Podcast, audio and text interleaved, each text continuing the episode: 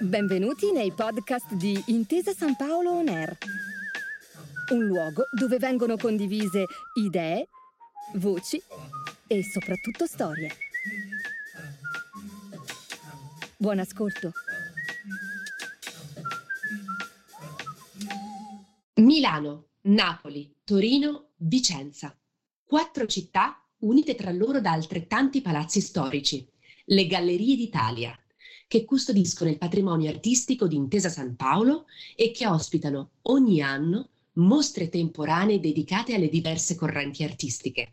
In questa serie andremo a conoscere e a mettere a confronto nove artisti, legati tra loro da conoscenza diretta o da episodi di vita, sensibilità artistica o magari semplicemente da uno sguardo simile nella scelta dei soggetti, dei colori, dei temi. Io sono Elisabetta Scarano e questo è Nove Artisti. Siete pronti a seguirmi?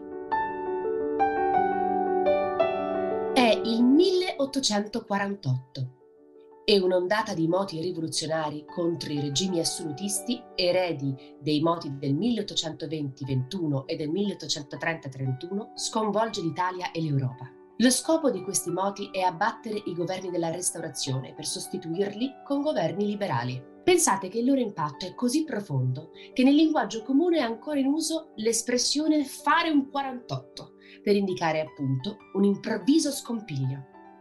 Nel nord d'Italia in tutto il regno lombardo-veneto scoppiano rivolte contro il governo austriaco, come le cinque giornate di Milano, che costituiscono l'inizio effettivo della prima guerra d'indipendenza. Le parole d'ordine sono unificare l'Italia e liberarla dall'invasore. E queste sono le tappe principali. Nel 1859 la Grande Milano e la Lombardia passano al Regno di Sardegna, che diventa nel 1861 il Regno d'Italia. Questo è il contesto all'interno del quale troviamo i nostri protagonisti. Nove pittori amici, compagni di vita, di stile, di sogni, di sensibilità. Domenico Morelli, Antonio Mancini, Angelo Morbelli, Giovanni Segantini, Giovanni Sottocornola, Luigi Rossi, i fratelli Domenico e Gerolamo Induno e Attilio Pusterla. Ma cosa hanno in comune questi artisti? Moltissimo. Tutti hanno vissuto gli anni dell'Unità d'Italia, tutti sono passati da Milano, l'hanno ritratta, l'hanno amata, hanno esposto. Molti hanno studiato e insegnato all'Accademia delle Belle Arti di Brera, a pochi passi da una delle sedi di Galleria d'Italia. Molti ci sono conosciuti e hanno condiviso momenti di confronto. Tutti hanno fatto parte della corrente del verismo pittorico. Il verismo pittorico è una corrente artistica che fa capo al movimento letterario che nasce in Italia fra il 1875 e il 1895 ad opera di Giovanni Verga e Luigi Capuana.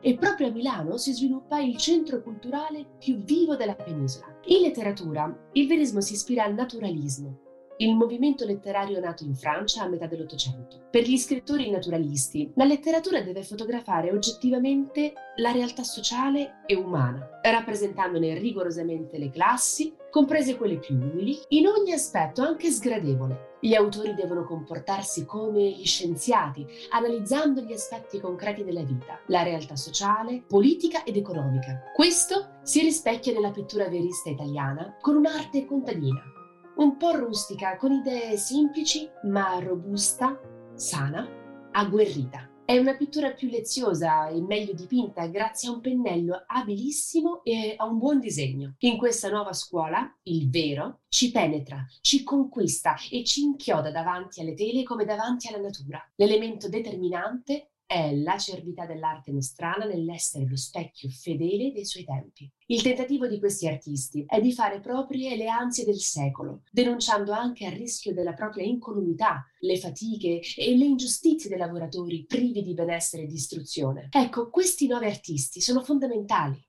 Ci hanno lasciato una preziosa testimonianza dello spirito che ha animato uomini e donne dell'unità ed è ad ognuno di loro che saranno dedicate le successive puntate.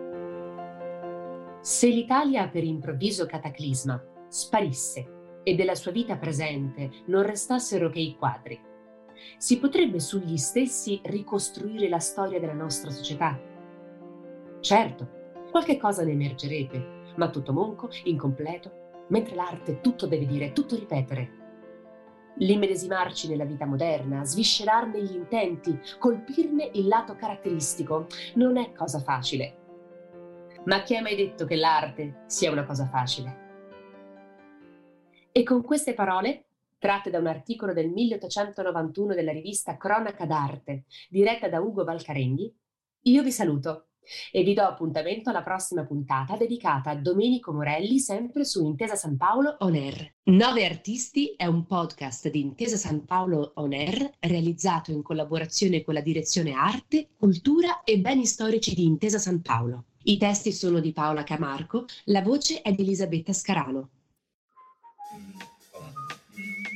Grazie per aver ascoltato i podcast di Intesa San Paolo On Air. Al prossimo episodio.